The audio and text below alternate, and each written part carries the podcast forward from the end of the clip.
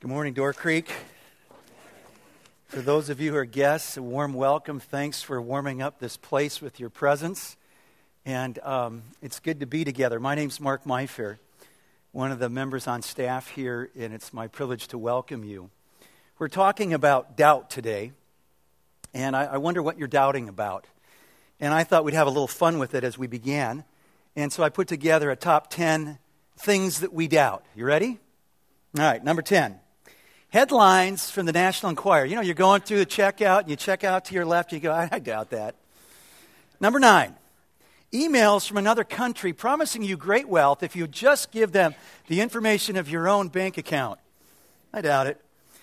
Number eight, the national coverage of my cell phone. My lands, it doesn't even work on the Beltline in places. Number seven, weep with me, the Chicago Cubs. And, you know, we're used to it, so don't worry about it. Uh, number six, any recent stock tip? kind of doubt those. Number five, lifetime warranties. You ever had one of those? Read the fine print, right? Number four, last year's Christmas tree lights. Boy, they just never work that second year, do they? Number three, that dad will ever ask for directions when he's lost. Number two, the weatherman's prediction of a mild winter here in Wisconsin.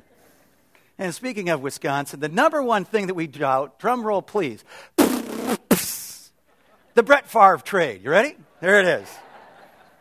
Our, the Bear fans feel really bad for you guys on that. Okay. So we've been going through this series called Questioning Christianity. A lot of tough questions that we've been engaging in a conversation over. And the question today is how can I follow Christ if I still have doubts? It's a great question. And it begs the question what are the things that you're wrestling with today? What kinds of things do we doubt? What, what are the categories? Is there a person in your life that you doubt? Maybe their character, their words, their motives. Uh, is there a sense where you could be doubting yourself and, and your abilities or in a big decision that you have to make or that you've made, wondering if you made the right one. Sometimes we doubt institutions or predictions or promises. Uh, sometimes we find ourselves just doubting truth claims and, and belief systems like Christianity and the claims of Christ. Well, what is doubt? You go look it up in the dictionary, you find there's a, there's a noun form of the word, a feeling of uncertainty or the verb, to feel uncertain or to question the truth of someone or something. And who is it that doubts? Just to make it clear, you, you might have this preconceived idea, uh, idea here that, that it's just people who are investigating the claims of Christ that, that doubt the claims of Christ. And you know what? Actually, doubt is pretty universal. So, thinking about this whole matter of the claims of Christ, it's interesting to, to read a guy like Richard Dawkins, this pretty, pretty confident atheist who wrote The God Delusion. And in that book, he, he writes something like this. He says, When it comes to uh, believing in God and not believing God, one is certitude and certainty that he does exist, and seven that he doesn't. I'd have to rate myself a six. And I quote, he says, I cannot know for certain. So, if we're honest, the the atheist has doubts. And then it's really important for you as you're considering the claims of Christ, or today would say, I'm a Christ follower, for you to hear me say that, that followers of Christ have doubts. Uh, there are times where this little nagging voice comes in and, and, and it says, What if it's not true? What if the whole thing's like a ruse?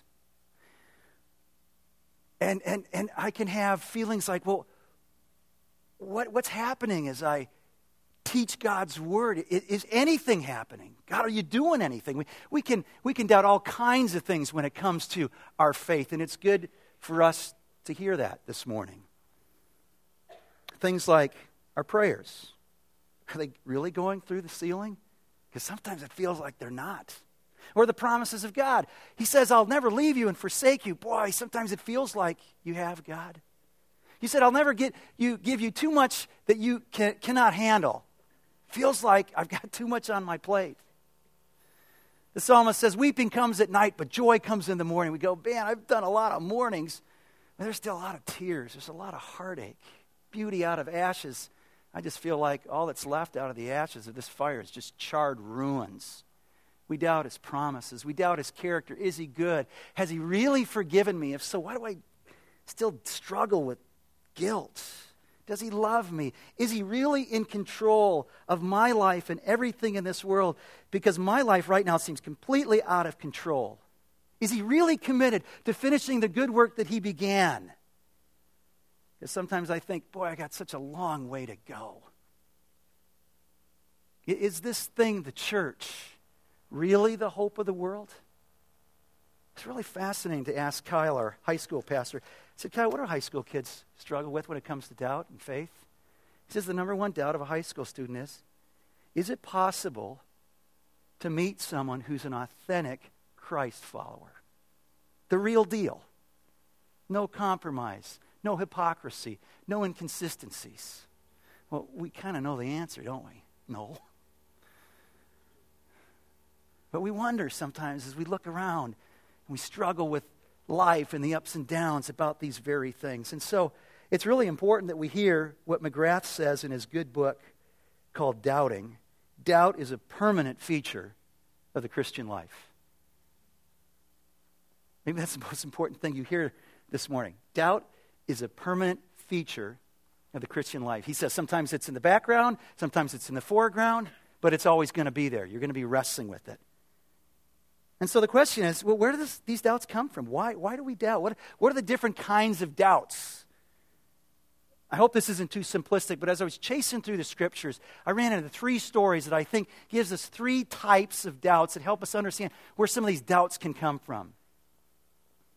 The first has to do with a story of Peter walking in the, in the water. And I'm going to call this this is doubt that comes from overwhelming emotions, emotional doubt where you're in a hard circumstance, situation, and as you're dealing with that, your feelings take over. Your, your mind, your, your rational thoughts, man, they're so far eclipsed by these powerful, strong emotions that are winning the day and ruling your mind and your heart. So let's look at the story of Peter. Matthew 14. The context is the disciples have been sent to the other side of the lake. They're in their boat, they're crossing the, the Sea of Galilee, and Jesus says, I'm going to catch up with you guys. Well, little did they know that the way Jesus was going to catch up with them was he's going to walk across the water that night. And so, in the middle of the night, they see what looks like a ghost. They're terrified. When the ghost gets a little closer, G- Peter realizes it's Jesus. So, we pick up the account. Lord, if it's you, Peter replied, tell me to come to you on the water. Come, he said. Then Peter got down out of the boat, walked on the water, and came toward Jesus. But when he saw the wind, he was afraid, and beginning to sink, cried out, Lord, save me. Immediately, Jesus reached out his hand and caught him. You of little faith, he said, why did you doubt? When they climbed in the boat, the wind died down. Then those who were in the boat worshiped him, saying, Truly, you are the Son of God. So, why did Peter doubt?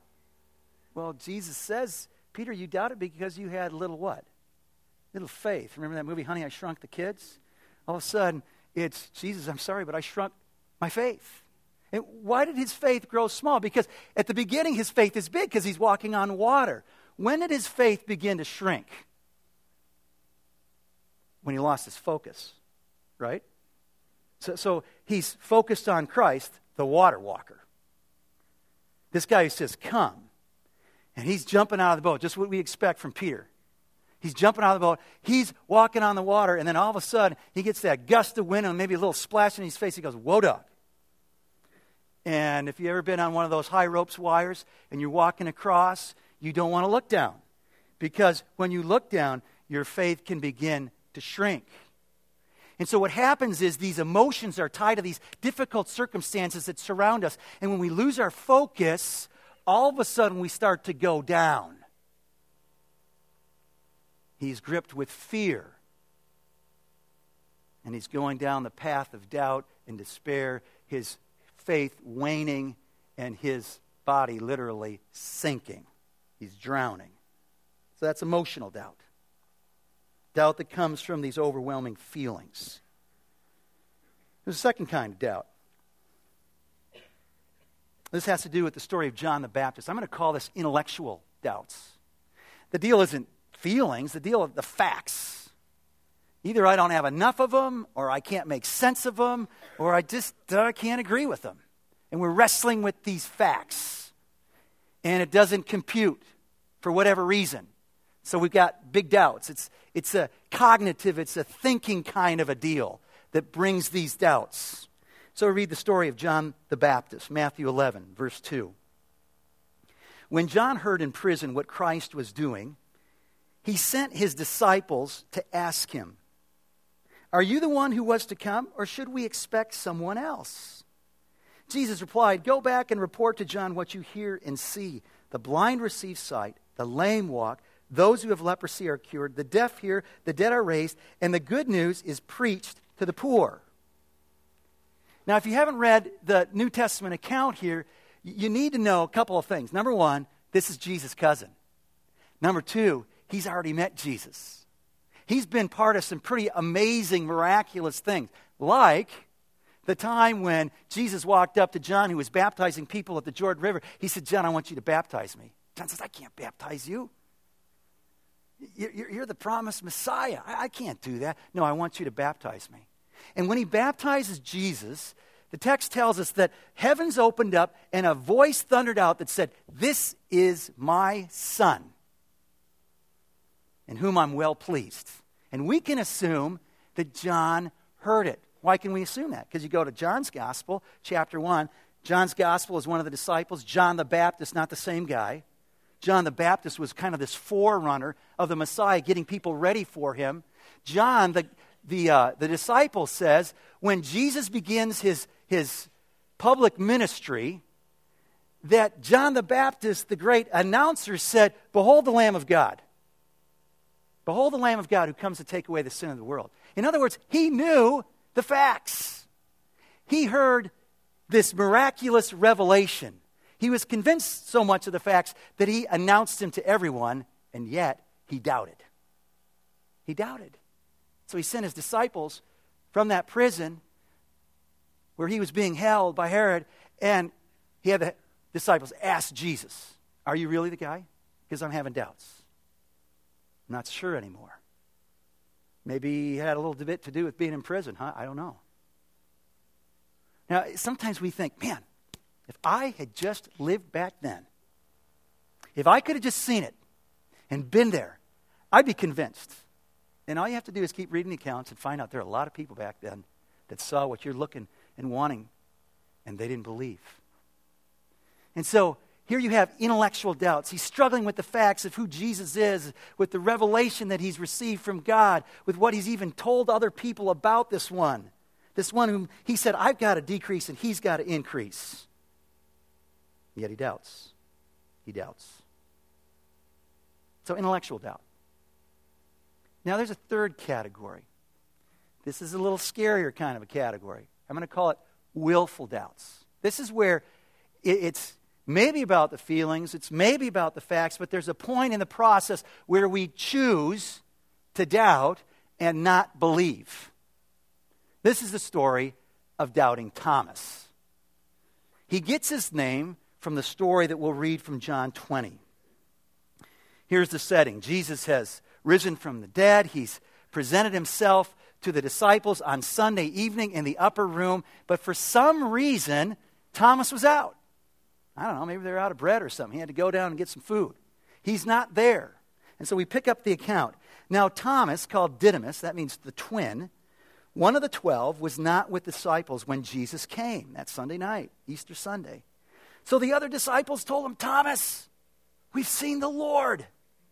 But he said to them, Unless I see the nail marks in his hands and put my finger where the nails were and put my hand into his side, I will not believe it. A week later, his disciples were in the room in the house again, and Thomas was with them.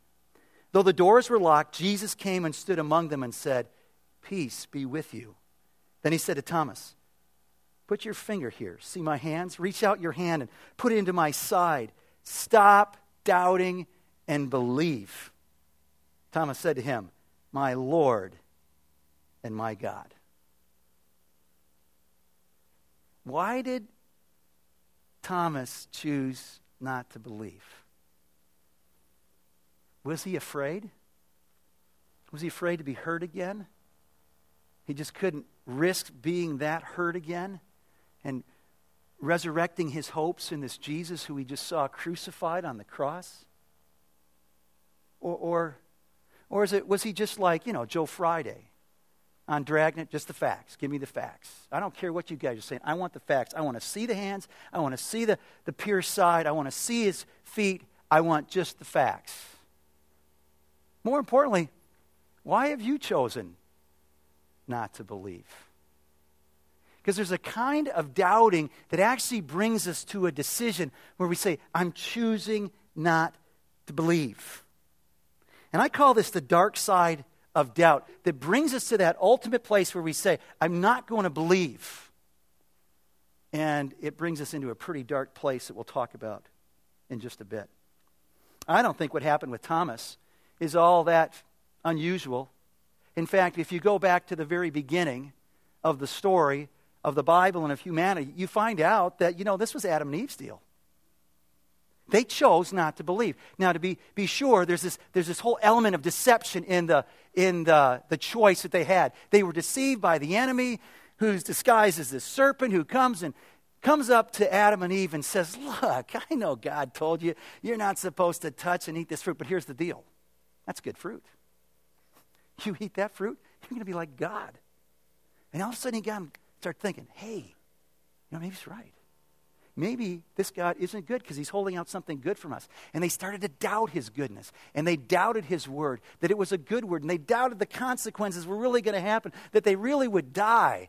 And they willfully chose to doubt it and not believe it when they took the fruit and they ate it.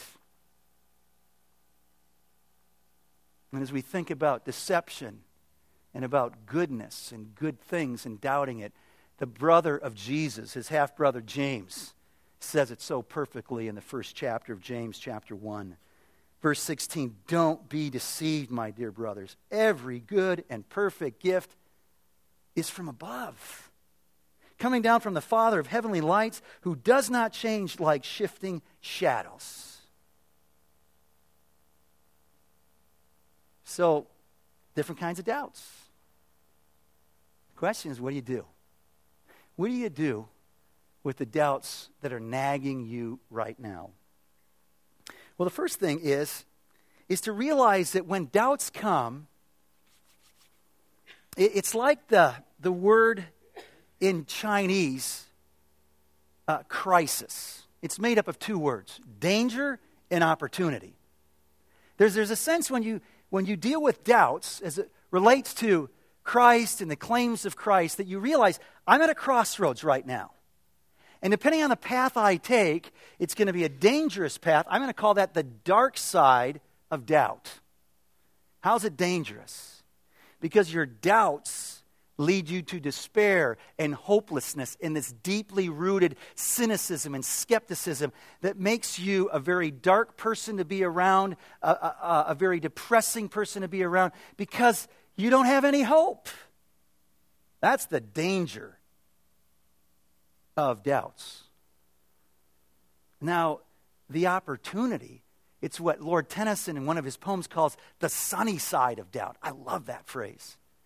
The sunny side, the upside, the bright side of doubt is that these doubts, like the trials that James talks about, will build up our faith as we engage and persevere in the fight of faith. When my doubts are being wrestled with in honesty before God and with His help, I grow stronger.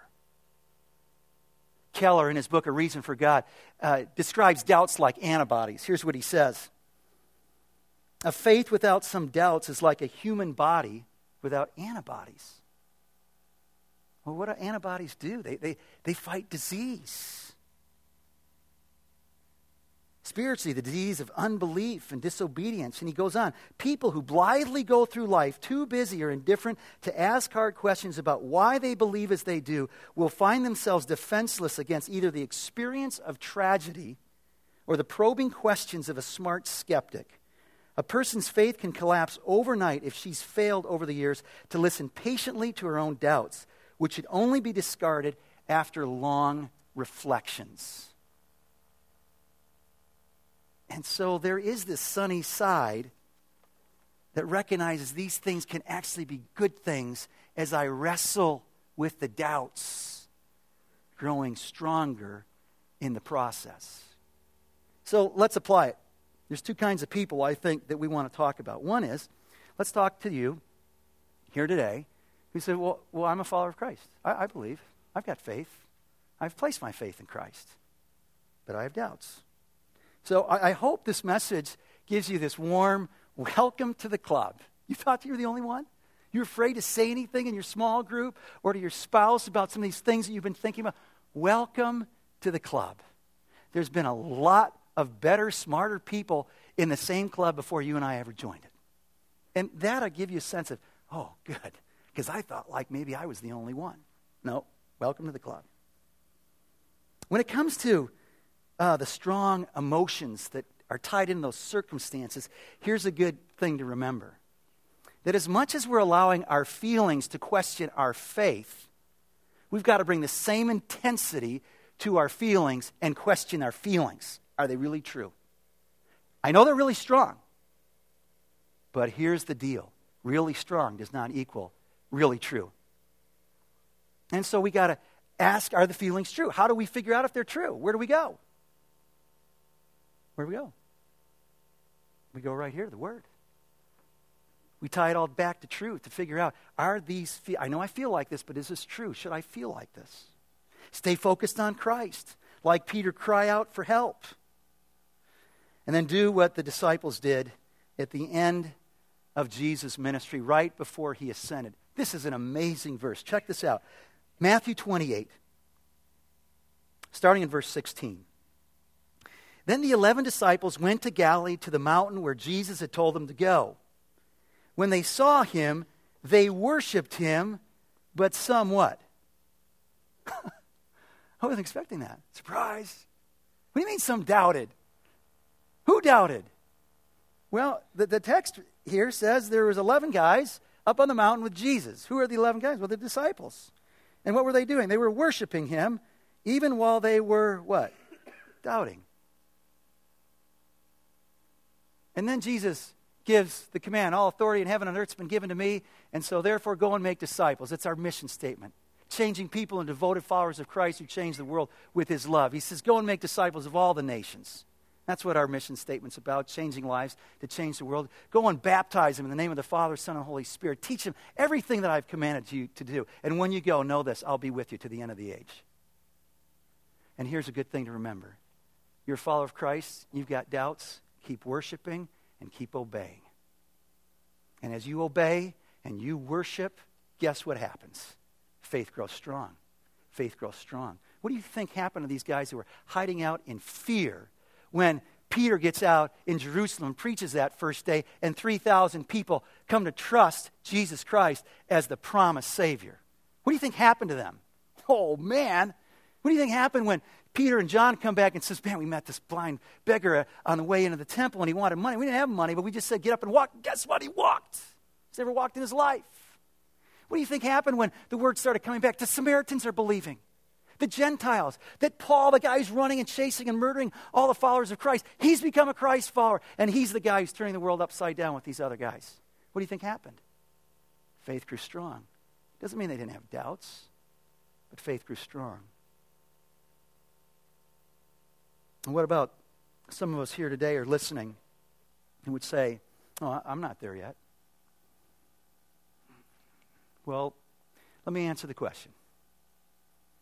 Can you follow Christ and still have doubts? I hope you see it. Yeah.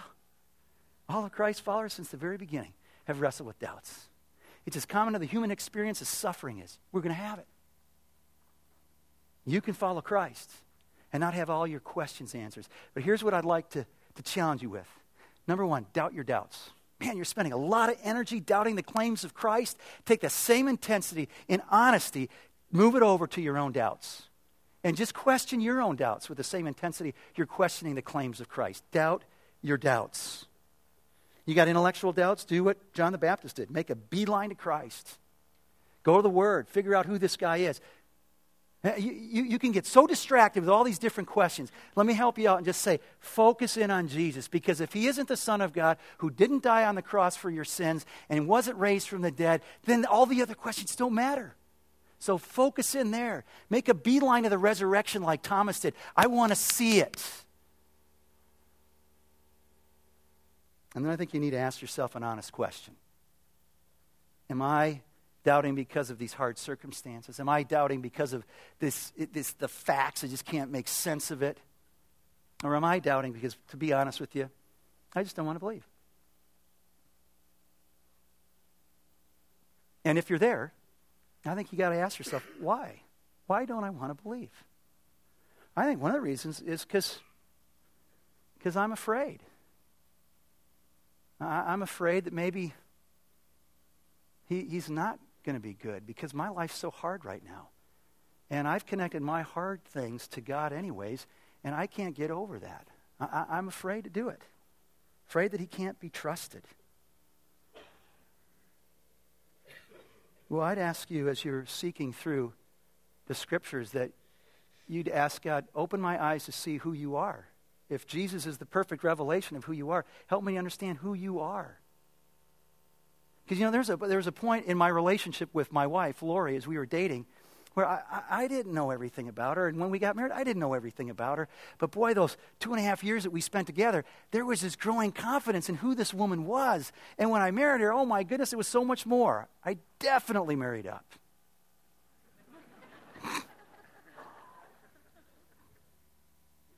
I noticed it was all the women that were laughing, guys. And so you, you gotta you gotta hang out with this. See, one of the one of the problems is we think Christianity is, is about this faith religious system. It's about a relationship that begins with trust. Well, how do you trust them? Well, you got to get to know them. So before you throw out Christianity, understand that it's a relationship with Christ. Focus in on Him. Ask Him to show Himself to you. Stay in this place. This is a great place to be. Because you know what? It's okay. It's okay if you're not there, signed on with Christ to be his follower. We understand we weren't all in that place either. And this is a safe place for you to have those questions and to wrestle in the context of people who are confident in Christ, but humbly so. We don't have all the answers. But you got to also say, maybe it's not fear. Maybe you, you've got it really figured out and you know the deal. But Jesus says, if you're going to follow me, if you're going to come in this relationship, then you got to let me be king, the ruler, the leader of your life. You got to relinquish control. And actually, there's things in your life that you don't want to give up. I don't know what it is. It's the affair on the side. It's the gambling over here. It's the drinking, the drugs. I, I don't know what it is. But you go, I don't, I don't want to give that up. And I know if I, if I follow Christ, He's going to ask me to die to these things that have become idols in my life. Well, th- that's, that's honest then. But follow it up then. How's it going? Serving these things. How, how's it working for you?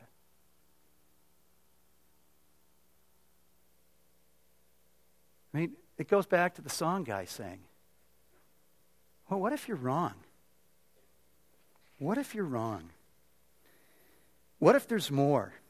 What if there's hope you never dreamed of hoping for? What if you jump just close your eyes. What if the arms that catch you catch you by surprise? What if he's more than enough?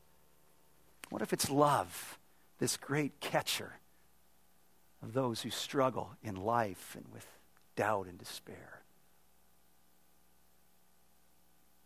One of the funny things about kids is they're always jumping in their parents' arms. Our five kids, they were jumping and it was always so fun, especially when you knew they wanted to jump and you were ready. But then there were those times when they were jumping, they shouldn't have been jumping because they were behind us, and we don't have eyes in the back of our heads, and sometimes they bang into. I mean, there's all kinds of funny jump stories, like the time Lori and I are standing in the pool, we're having this great conversation. One of the kids apparently jumped in because next thing we know, the lifeguards jumped in and they pull out one of our kids right at our feet. Just jumped in. Why do kids do that? No, really, why do kids do that? And we love it when they do that. Because they what? They trust. Why do they trust? Because they've come to an experience of believing that we're good and that we're strong enough to catch them. There's this great verse in the Bible in Romans chapter 15 that I'd leave you with. It was this blessing that Paul prayed to his friends at the church in Rome.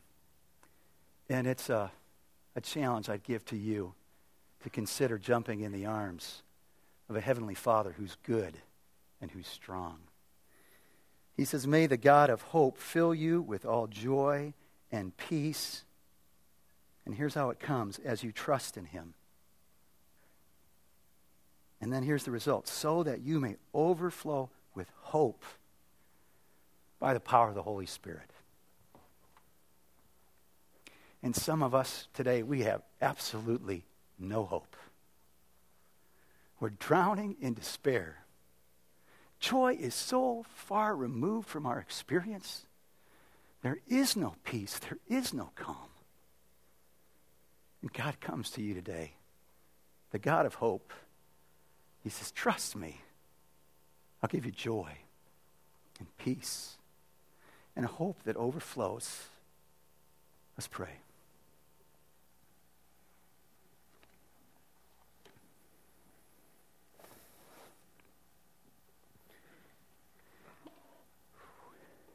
Merciful,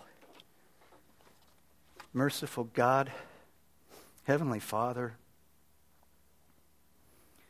grant faith. You say that your word it births faith.